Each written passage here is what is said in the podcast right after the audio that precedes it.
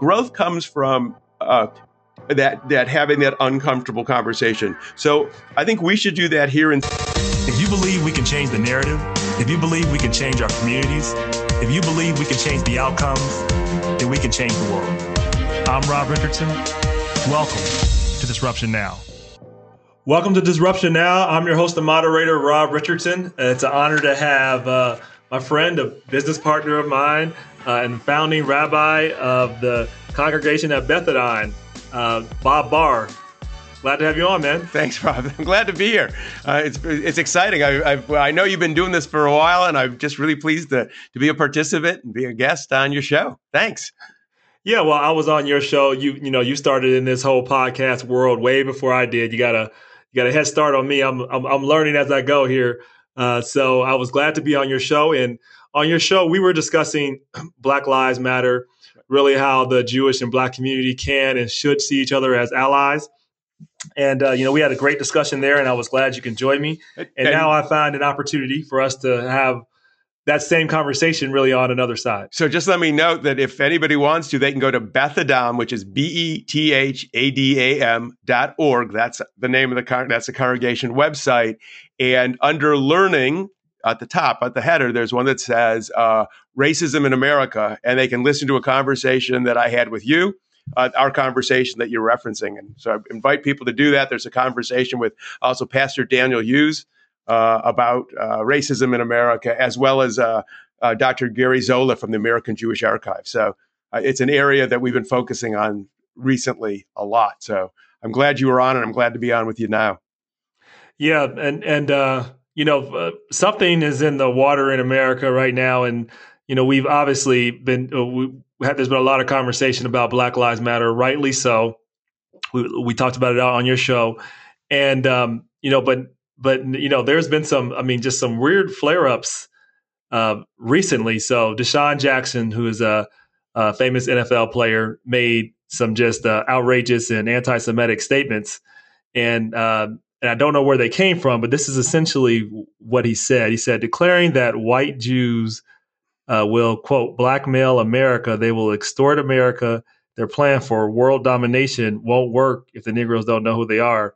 Now that's a he basically said that statement over again, and I just don't know where it came from. And there was some type of um, apparently there's a there's a Black Israelites group um, that I don't know much about, but this like they they call themselves the Black Israelites, right? right? And they have these and they say things that are outlandish and that are anti-Semitic, and I, I've I've started to learn more about them than I did for this podcast, but I guess my my first question is, what was your reaction to that statement?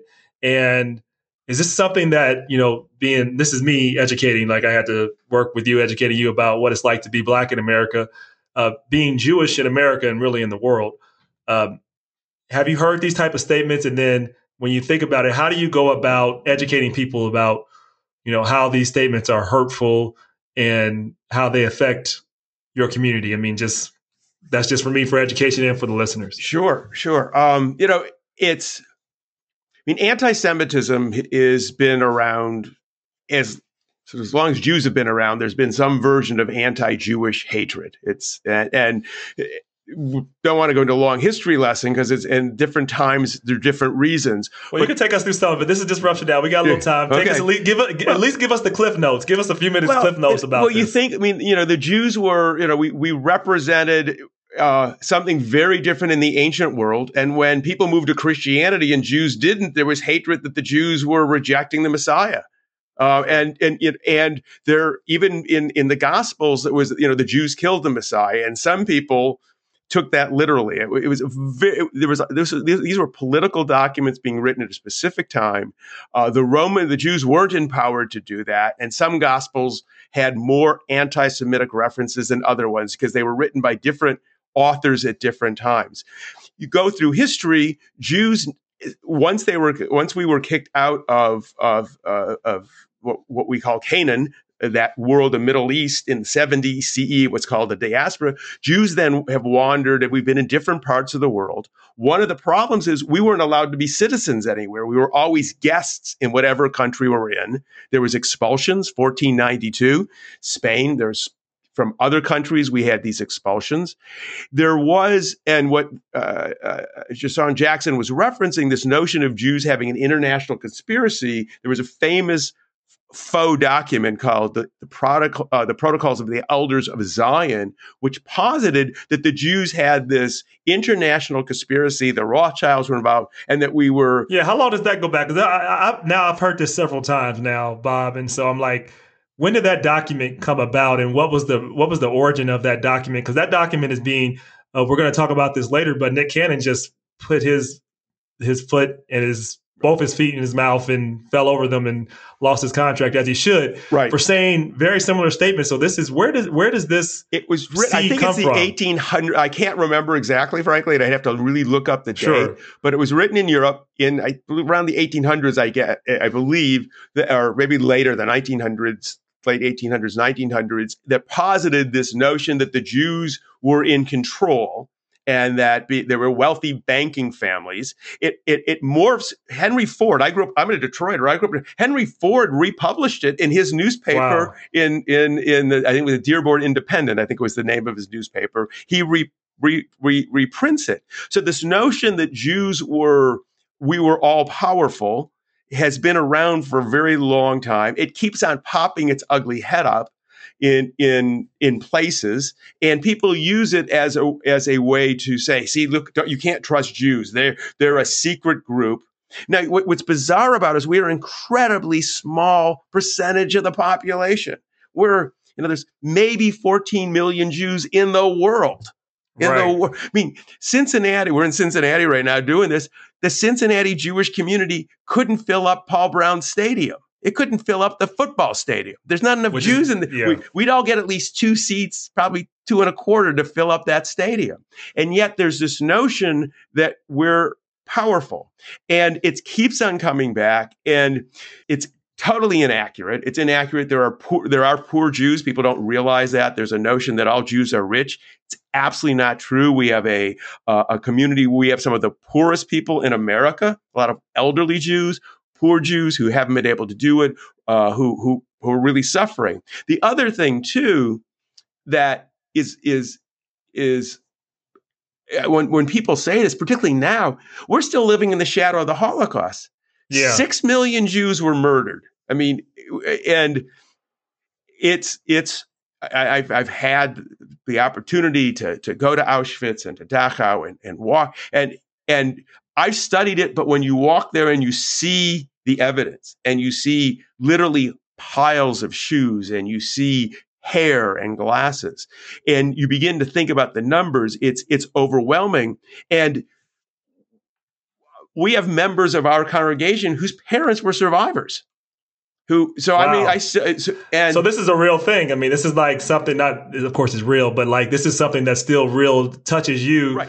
touches people that are still that have that went through the experience that can still tell you about it that is close enough. To it's not like this is 300 years ago where you're just in a distant memory that someone so like this is this is real. Right. And and what's happening now is that generation of survivors is dying out. Because you know you think about it the survivors unless they were they, you know there was like world war ii vets that whole generation is dying out. There are some there are survivors still alive some younger survivors who are still alive who can tell the story. And then their children have taken responsibility for it and they've been affected by it. I mean, I have friends whose parents were a survivor. I have one friend who will never go out without a passport. And he says, because you never know when you need to leave. That's what my parents told me. I've heard some of my Jewish friends say that, like they never feel completely at home anywhere. like at some point, some some nation or people may decide that you know, well, you're not welcome here. We need to get rid of you. Which is why we talk about why it's so important when you see these statements being made to immediately react, immediately reject it, and have a strong reaction to it. Because this, like, if you talk about this thing was this document you talk about the Rothschilds and all this other nonsense, the the New World Order yeah, and protocols people. of Zion is the sort of the tech. Okay, okay, the, the protocols of Zion. That stuff has been going on since the 1800s, and it's and despite being uh, being rejected, despite everyone telling you over and over again this is not true, despite evidence showing this, right. it still resurfaces over and over and over again. And such is the battle of hate. And I, I just tell, you know, because I'll say this as I and I'm going to get to what Nick Cannon did later, but I want to have this response to what I want to at least play this for you. Let me uh, let me share this for the audience. I want to play uh, what Julie Julian uh, Edelman, who is the um, he's the teammate of DeSean Jackson, what he said, and we'll talk about it on the other side. I've been getting hit up by everyone asking me about this DeSean Jackson post. And I wanted to take some time before I responded because it's a complicated issue and I wanted to be thoughtful. I wrote down some of my thinking. I've seen DeSean play in his career, make outstanding football plays. We've communicated over social media. I've got nothing but respect for his game. I know he said some ugly things, but I do see an opportunity to have a conversation. I'm proud of my Jewish heritage. And for me, it's not just about religion, it's about community and culture as well. I'm unusual because I didn't identify as Jewish until later in my life. Whenever I encountered hatred, it never really felt like it was aimed at me. It was only after I was part of this community that I learned how destructive hate is. Anti Semitism is one of the oldest forms of hatred. It's rooted in ignorance and fear. I remember experiencing a little bit of this hate in 2011 when I was called a kike on the football field. There's no room for anti Semitism in, in this world. Even though we're talking about anti Semitism, I don't want to distract from how important the Black Lives Matter movement is and how we need to stay behind it. I think the black and Jewish communities have a lot of similarities. One unfortunate similarity is that they are both attacked by the ignorant and the hateful. It's really hard to see the challenges a community can face when you're not part of it. So, what we need to do is we need to listen, we need to learn, we need to act.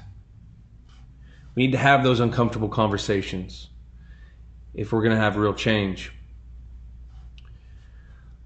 So, to that end, DeSean, let's do a deal. How about we go to DC and I take you to the Holocaust Museum, and then you take me to the Museum of African American History and Culture. Afterwards, we grab some burgers and we have those uncomfortable conversations.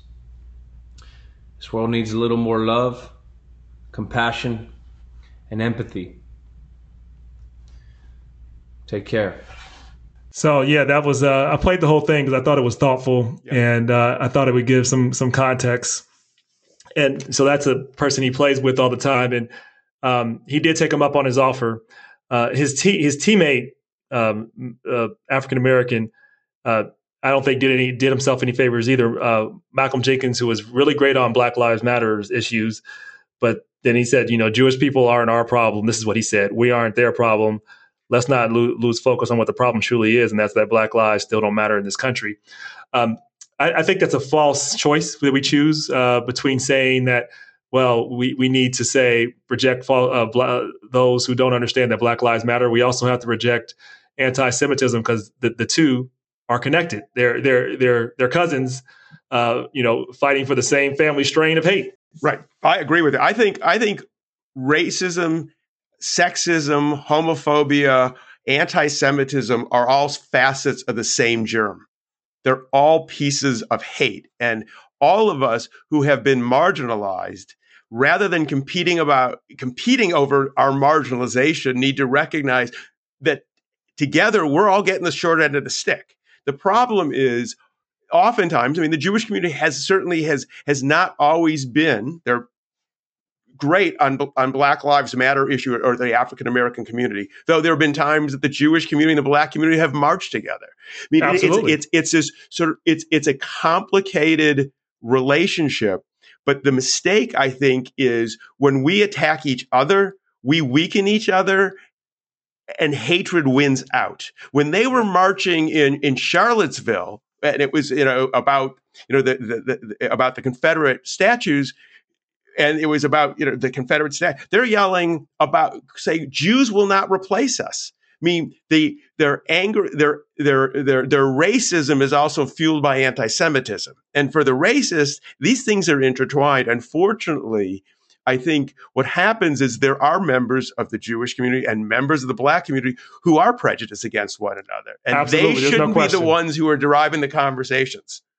No, that, that's that, that's that's very well said. They shouldn't be the ones driving the conversation. And we clearly, this has uh, awakened me to say we clearly haven't done enough, and we got to say more. And there is a strain of anti-Semitism that runs within the Black community, um, whether we realize it or not. And we have to reject hate if we want to move forward and actually have people respect Black Lives Matter. Because, like you said, it's the same people, it's the same principle, and we can't we can't say we want people to understand that Black Lives Matter, and at the same time perpetuate uh, hate or perpetuate these false theories that have been put forward. So um, I do think it's a false choice, and and I don't think anybody should accept it as that. So, but let you know, let me talk about the the kind of, kind of like latest, um, I guess, black celebrity to step in. It. This is literally like yesterday. Yeah, right. We and this is before I talked. This is like after I talked to you about doing this. So maybe this is God's exquisite timing for us to get together and talk about this stuff. I don't know, but okay. So Nick Cannon, um, I'm sure you know who Nick Cannon is, but for the audience, he's been on Nickelodeon for like 15 years, um, and he's done a uh, show called Wild and Out, kind of a fun, goofy show.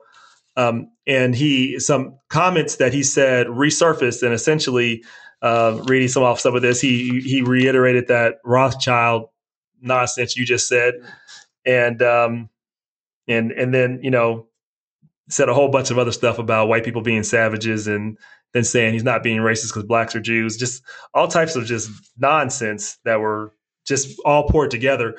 Um, you know, and and and and, uh, and and then I want to get your response for this, but I'll tell you, uh, Bob, I've been literally just before this podcast, uh, black Twitter, black you know social media, which is is what it is. You know, social media is where people just react sometimes without actually having the facts and they see Nick Cannon, who just came out with a really powerful piece about Black Lives Matter, him being very pro-black, and they try to take that as if okay, they uh, they're they're they're outing him and they're they're they're taking the opportunity away from him because he lost his job and everything, which he should have.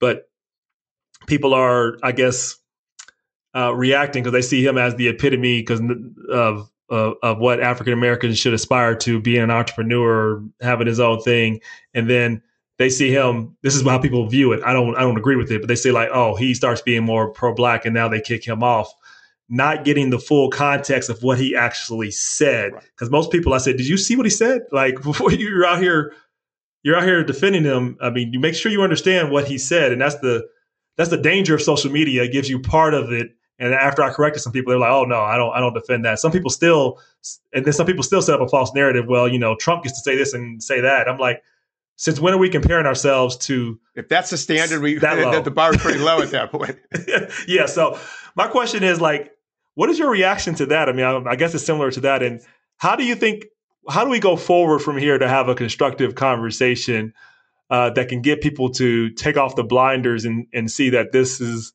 that this makes no sense? Well i think i think edelman was right. I think we have to have uncomfortable conversations. I think you know when you were ta- when when you came and you were talking to to the Jewish community mostly about being black and growing up, and your dad telling you be careful how get home. Don't you know? Come home alive. You telling your son that about driving. I think for the for for the Jewish community, they hear that and they're beginning to get an insight into what it mean what might be to be black and growing up in America. I think the black community needs to understand too. I, when I look at myself, I don't see. I don't think of myself as white. I, I know I present as white. I think of myself as Jewish. Right. And so when I walk into, you know, my son was was, you know, he he tell he told me later, my son's a big guy. He was walking when he was in college and some guy went, Hey Jew. I mean, and you know, and my son just said, okay. I mean, he didn't get into a fight, but it was really clear that this guy, I mean, right. and you know, he was identified that way. And I think we need to have some of these uh, uncomfortable conversations talking about it, talking about that legacy of what does it mean, uh, the Holocaust, and how has that felt being passed down from generation to generation? What does it mean to have, you know, prejudice when when my brother I have an older brother and he's an attorney he said when he was got, got out of law school he knew there were firms in Detroit that would not hire him because he was Jewish It just right. it was it was uh, it was uh, there there there are businesses in Cincinnati that didn't used to hire Jews. There are there are country clubs and and you know neighborhoods that they had uh, what do you call it codicils or or in their in their not codicils in the in the uh, in their in their deeds it said that you couldn't sell to an African American or a Jew. So I think we need to have the uncomfortable conversation, not to say who got it worse because I think that that's the mistake. I think, and I've been yeah. in places well, we, we, we argue is it was slavery worse than the Holocaust, and you know what's the legacy? I think that's the wrong conversation. I think yeah, the, oppression Olympics is not a good approach. Yeah, I mean, it doesn't. We, it, no. we, we got we all got hurt. We all got beat up. We all got smashed in the face. Rather than trying to figure out who got smashed harder, let's say how do we work to end it let's talk about some of the nuances of it. The other thing too is for for the for folks who don't know the Jewish community, and I spend a lot of time out speaking of churches, Jews aren't a race. So I have a cousin who's Chinese. I met my cousin. This is it was a bizarre, and it's three generations ago. Her mom was part of the Russian Jewish fa- part of our family, moved to China, Japan or China, I can't remember, married this guy. Ethiopian Jews, too, right? They're Ethiopian. I met my cousin in Tel Aviv for the first time, and she walked in. It was like, the, and I, the joke was funny. You don't look Jewish. I mean, because it was like, and and when you walk around Israel, I think a lot of people are always shocked when they go to Israel and they see Jews of all these different racial backgrounds who are part of this community. So um, in, in America, a lot of the time, when people are, are talking about the Jews in control, this Protocols of Zion, which I did look up and we had a quick break in 1903 was when it was published, is they don't, they're thinking about Eastern European Jews, Jews who come out of Eastern European and uh, uh, that part of the world or German Jews. They forget there were Jews living in Yemen, Jews living in, in the Middle Eastern countries, Jews living in Africa, Jews living in, in, in Asia. Um, and so their their image of what we are is is is erroneous. And the other challenge becomes so the Jewish community w- was an immigrant community. We were, you know, my grand my my grandfather. I mean, all, all but one of my grandparents was was European. Their first language was either Polish or Russian. Um, right. They they came here. You know, it was sort of that immigrant story. Um, my father was the first person in our family to go to college. My grandfather, I I don't think he had a high school education. He was a started out as a peddler and became an insurance salesman and sort of went through the the thing. The Jewish community I really had that experience relatively recently, but but we were fortunate, probably in part because we enjoyed some version of white privilege. Right? There was enough that we, we there was enough that we could pass, though my family name on both sides, my mom's maiden name and my name Barr were not the names my parents were born with. They oh. both changed my to sound less Jewish. Sound less Jewish. My uncle couldn't get into. My uncle wanted to go to law school on my mom's side. They and the the joke is he they my my grandfather, the one grandfather who died before I was born, who I'd never met, said had a friend who was an Irish cop. He said, "Can I borrow your name?" Yeah. So my mom's maiden name was an Irish last name. Wow. My dad was born Barsky. I didn't even know that until my dad died and we were going through his papers. And my dad was in World War II as a dentist. And we found a letter he had to write to the Navy explaining why his birth certificate and his dental degree were under two different names. That is so fascinating because uh, Black people share a similar experience um, in a way that when you could pass, so when you were light enough, even though you were Black, what I mean, the I mean, what what people would do is they'd have to actually separate from their families because you you know you can't. There is no white privilege at all when you're when you're when you're when people clearly say you're black. But so when relatives would pass away, they would they would they would have to learn about it through an intermediary, and then they would go down in secret of night and not even tell. Maybe they married a white man. Mm. Or if it was a white woman that they married, and they never even told them about their family, or they just made it up about them and so there were whole generations that were never connected to their family because they didn't want them to know they were black. I mean, so it's very, it's, it's, it's, a, it's a, similar, I mean, there's some differences there, but, but there's similarities in that. I'd like to talk to you about the white privilege part though, because I think that's interesting. How do you think we approach that? Because I think that's part of the tension here. We talk about an uncomfortable conversation, the uncomfortable conversation is that yes, there are definitely similarities and struggles, and I don't think we should get into the oppression Olympics. Uh, I do think we need to think about the nuances of the moment and and uh, you know thinking about how uh, Jewish communities understand that though they are a minority, though they have been through things, they still go through white privilege, and then understanding how they can help, uh, you know, more black and brown Americans as they go through things that are very similar to what they go through. Like, how do you think we have that conversation? Is it is it going? Is it going? Is it is it is it is it is it what Julie Edelman said? Like possibly uh, going to a Holocaust museum for African American with African Americans going, and then having uh, Jewish people go to a lynching museum or or just having having some understanding of what happened. I mean, what's your what's your general thoughts on this? I mean, that's I'd just love to hear. I you know I think I think that that's one way to do it. I think it takes some work to get enough trust to be able to sit and start. I think we need to come up. I, I think. I, and I was a part of this many, many years ago. There was a small group of us, and we developed a level of trust because you need to be able to be frank about um, with each other, both our strengths and our weaknesses. Agreed. Right. And, and I think it, and I think exploring what that experience is, is it would be part of it to see it because the other thing, you know, is so it, it, you know, going to the Holocaust Museum and doing that, but even coming to my congregation right now, you know, we're, we're, we're COVID, we're and I'm going to go, so I'll make a commitment. I'm I'm going, so let's get let's get a time. I I love to go. Well, but when we're opened, like for services or religious school, we have armed yeah. we have armed guards. Wow. So so you know, it, it, so this is a bizarre thing. So I've I have had an armed on uh, the high holidays, which is the Jewish New Year's. We've had an armed guard for 15 years. I mean, and, and I'm talking, I'm talking, and it's it, these are sheriffs. We were, we were all the people we're using are sheriffs, and you know, and so my cousins belonged to the congregation in Pittsburgh, uh, Tree of Life, where what, eleven people were murdered. Yes, right. So we, the Jewish community, what's weird is, and this is a, a really strange conversation. So when I walk on the street, I present white, and most people don't think of me unless they know who I am. But in my building, and our building is identified as Jewish, we live. So our kids walk in right? Our religious kids coming to religious school on Sunday mornings. They're walking by the police officers saying hi to them, and we explain to them, and we do active some version of an active shooter drill. We don't do it exactly the same way. We don't. We're trying to figure out how you do that.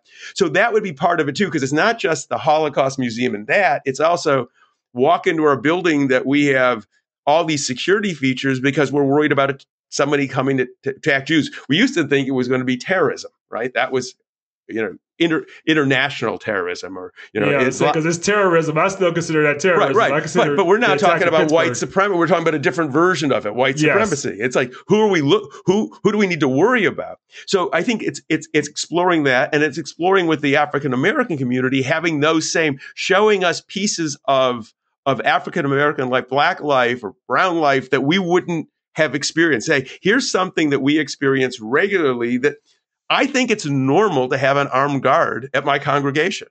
Yeah. Other people walk in, they go, who, who aren't Jewish, they go, there's a guy standing there with a gun. What's going on? Right. And, and it, you know, so, and I'm sure there are things that are, that are, that I think there's, there's some similar, I, I do think if, uh, I think more African American churches would do that now, given the climate. Uh, I do think, I do think so. Um, but if you're saying that's the norm of most most uh, most con- in, most Jewish congregations in Cincinnati, in Cincinnati, all of everybody does. Uh, wow. Other congregations, it's not the norm. It's not the norm of uh, African American. Uh, and around wow. around the country, around the country, it depends on the uh, it depends on the city. Lots of places. Um, so you feel like you get a lot of hate here. I mean, in terms of like, do you get hate mail? Do you get do you get any of that? Um, every you know every we've been I have to say, Beth Adam, my congregation, we've been fortunate. We've we've not yeah, we get weird mail every once in a while. Sure. You know, we'll get to so the, and, and I've learned and it's funny, funny, it's sad, I suppose. When I have a new administrator and they get these letters for the first time, they come into my office like really upset. Like they Bob, we got this, we got this like bizarre letter, and you know, they, you know, we did all the, you know, Jews should die. And I said, let me look at it. And I go, uh, and I, I, you know, I'll send them off to the FBI or something. But I'm so used to them over 40 years of being a rabbi. It's like, yeah. But I, we've been fortunate. We're a little bit more yeah. cautious. Um, but we've been fortunate. But you know, we had so we had you know we had uh, uh, Pittsburgh, the shooting in Pittsburgh, Poway in California. There was a shooting. There was a shooting at a JCC. There was a shooting in San Francisco. There was a shooting at the Holocaust Museum in in in DC. So I, it doesn't take a lot, I don't think, to make us nervous, to make anyone nervous. If you think Yeah. your community's under attack, uh, it's it's a challenge, and I think exploring that together because I think that it also energizes the conversation in a particular way. But I think the Jewish community doesn't get what the black community is going through. Yeah, I mean, we feel the same way. Threatened when when when folks saw George Floyd being murdered, um, that was no surprise to any African American you talk to. The fact that an officer can do that feels so emboldened. Right. And yes, uh, every every every every day, uh, black man and w- woman steps out. We we are nervous about our life uh, so in a very similar way. Right. And, it, So, and and, and I think talking about what that, I mean, I think talking to the Jewish community about how you teach your kids how to drive, particularly your sons, probably more so than your daughters, even Yes. more so, and what that must be like. How, how I've had, I did a, I did a podcast afterwards. One of my podcast, uh, one of my short podcasts was talking about you talking about your son, how you talk to him about driving. I have to imagine as a parent how petrified you must be when your kid, a, a black parent, is when their kid goes out. I, you know, I think parents all worry about their kids, but the intensity of it certainly is different. And I don't think, I think the Jewish community and I think the white community needs to understand what that must feel like to be a parent of to have to carry that kind of burden and that kind of worry around. And I think that kind of conversation that's very, that's, that's very, I, I think the first conversation's personal to, to move to that personal space. I think I we agree. can, we can do some of this historic stuff but I think the historic stuff always oftentimes leads to what you know sort of the sort of the, It leads the to an argument of between the yeah the between the who had it worse. who had it worse, right? Yeah, right. we both had it bad, and we got to figure out how to. I think more importantly, how to solve it so it doesn't reoccur. Because the the truth is, history. I, I think James Baldwin says some version of this is is always present. It's with us. It's not like it's we got we got we got to history, but this is how we got. This is how we arrived. It's present, right. and And- and, and- these feelings are still here that people have. Anti-Semitism are still here. People still deny the Holocaust despite all despite clear evidence. Right? There's lots of people that that have this that have this that have this belief and and now there's a medium bob i want to talk to you about how you think you tackle this there's a medium with social media that just pours gasoline on these conspiracy theories and i think uh I think the hope was that the that that the that social media would connect us, and it, it has done that. But it's also emboldened this new this new level of people that want to live in their own world that doesn't exist, but they believe this reality. How do we tackle? What's your what what is your plan to tackle that? Because that's my I've asked this question to a lot of people, but it's certainly fueling uh, anti-Semitism, racism, sexism, whatever ism you want to point. Right. I think it's I think it's one of the great challenges right now. So I think one one thing that we've done at the congregation, and I've met, is having a survivor speak. I mean, if and there, uh, what's his name? Um, uh, uh, Spielberg. He, uh, uh, he when after he did the movie Schindler's List, he did he he recorded thousands of hours of Holocaust survivors' testimonies so that people would exist. I think having if, if there's ever a chance before the survivors die to hear one, I think it's incredibly important.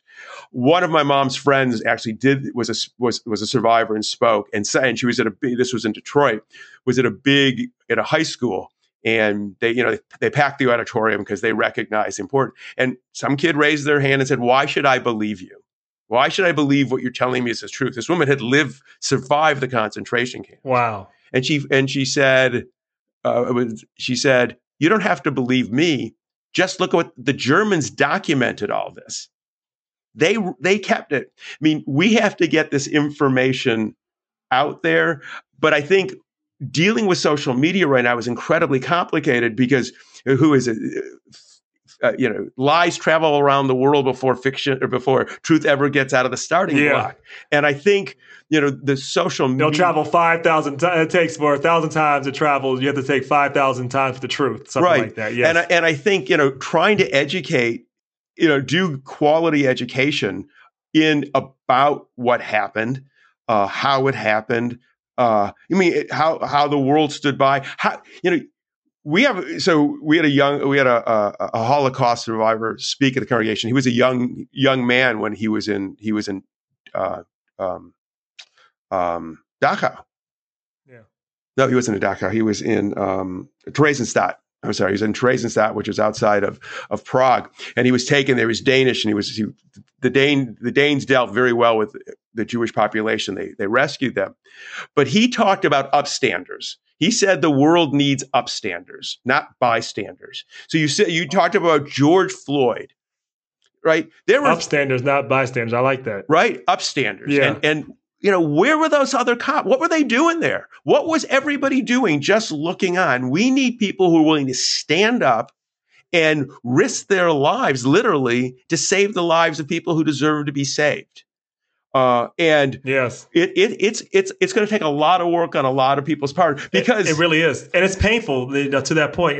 Finish, finish your point. That I want to come in. Go ahead. Because uh, I think I think this this dividing us. I, what I think is, and it's giving the wrong people power. You know, we're living in a very divided society. If you and I were fighting all the time and we couldn't get along, we're, we're going to just beat each other. And somebody else is getting the people who who like that, who stir that. And there have been people in both communities, both the black and the Jewish community. But the overarching is the white. This this this group of people who want to keep marginalized people marginalized. They want the minority cultures. You know, and we're as a minority. Yep they they want to keep their power. We're watching this.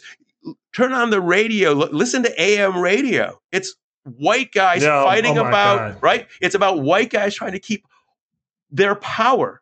Yeah, I mean they they they are they they're, they're, everything's infused with a bit of this anger, and they and, and it gins and it up. And it's always blaming off blaming someone else for the problem. And so if it's, you know, blaming black people for crime, which is made up, or blaming Jewish people for controlling all the money, it's the same thing, right? right? And, and, and and I want to go back to the point you made earlier that I think is so important. Uh, the fact that Germany has documented this, uh, what happened at the Holocaust, and they highlight it over and over again. I do think that's the flaw of the United States uh, and how they deal with slavery, how they deal with Jim Crow, um, and how they deal with anti-Semitism too. By the way, because there's not a real, unless you are a deep diver in history, your your impression of what the United States did during uh, World War II is that they stood up for Jews. They did not. They did the opposite, right? right? I mean, they they they they not basically they they let Jews get slaughtered, and there was there was enough evidence. There there were there were people uh, who tried. There were there were uh, you know ships that tried to come in, and they were turned back, right. Uh, and they were turned away to their death. And making sure we document what we've actually done and learn from it, including racism and anti-Semitism, in a way that's pronounced I do think would would help us more. But I think America runs away from uncomfortable conversations. Absolutely, I agree. And and what's interesting in in Germany, particularly in Berlin, there are lots of st- not the statues, but art of things, public displays that remember what's going on. So whether it's to the to the six million Jews, or so that if you there's a particular place you can stand, you're within like a quarter mile of a of a, a memorial to six million Jews, but, and there's a memorial to gays and lesbians who were killed in the Holocaust. There's a memorial to the uh, politicians who Hitler killed. There is it uh, scattered around the city in, in in literally in the in the walk. So there's cobblestones in front of houses, the names of Jews who were taken out of those houses and where they were killed if they know when they died. In America, why don't we talk you know have monuments and memories to slaves? You know where we, you know, we so have monuments you, and we have monuments to slave owners. owners. We have monuments not, to slave uh, owners. Why not only that, I mean Confederates, the people that portrayed that. That would be it would be like the equivalent of having Nazis hang in Germany. Right. Like, to me, I see no difference. Right. In, in, and I'm, I'm always careful. I tell people like going back to our earlier point. Got to be real careful when you compare anything to slavery or the Holocaust. Right. But it's interesting. But I think it's pretty similar this time. This, it really is. They cover. I mean, it's interesting. Right near I was talking about when I see these memorials where Hitler, his bunker is right near there. They covered it up. They covered it up and turned it into a parking lot. And they have a sign up and, and they, they did it intentionally. I mean, they said Yeah. this is not the history we want to remember Yeah. and we've we we have allowed people we certainly a lot of these these these confederate monuments were done during the you know when jim crow laws they were they were they were put up not during during the civil the civil war they, They- were put they were up put up afterwards to imitate Correct. uh, intimidate people to say look you think you won the you, you think you know, the north won it, it didn't win slave you know there may not be Black slave people, you think you think you're our equals, you're not. You're below us. That, Right. That's what it was for. Exactly. There's no question about it. And people don't. But people have this illusion they made in their mind that this is tied to their heritage, even though the Confederacy was five years. It was five years, right? I mean, it was. But people have tied this into it because it's stories that they tell themselves that that are not true. Even the United States immigration test. I'm not sure if it's still this way, but it allows options for why the Civil War happened. Like states' rights, it happened because they were fighting slavery. States' rights was about about states keeping the right to have slaves. Like uh, we dance around these things, and I really think it hurts us. Uh, to your point, I mean, I just do. So I, I, I think it's a really great point. And as we think about that and, and close, I guess where do we go from here? Like, where what what is it that you would want um, the audience to hear about the Jewish experience and and and and and how we need to move move forward to really bury this hate because I think we we talked about it the fact that you have we have to keep bringing it up. I think people don't want to. Uh, I I understand the human inclination to not want to talk about painful things. It is natural, and folks would rather move on and say that's over. The problem is it's not over because people still have the beliefs, and the beliefs can lead to habits. The habits can lead to actions. The actions can cause people to lose their lives. Uh, that's how I look at it. So, where do we go from here in terms of uh, what advice would you give people? Is there any reference uh, or, or some articles that maybe can be read? Is there uh, some videos people can uh, that we can that we can send them to to make sure that we at least have some uh, that we're more informed than we were uh, prior to the podcast? couple, couple, you know, a couple thoughts. One, and I know you have folks listening from around the co- different parts of the country.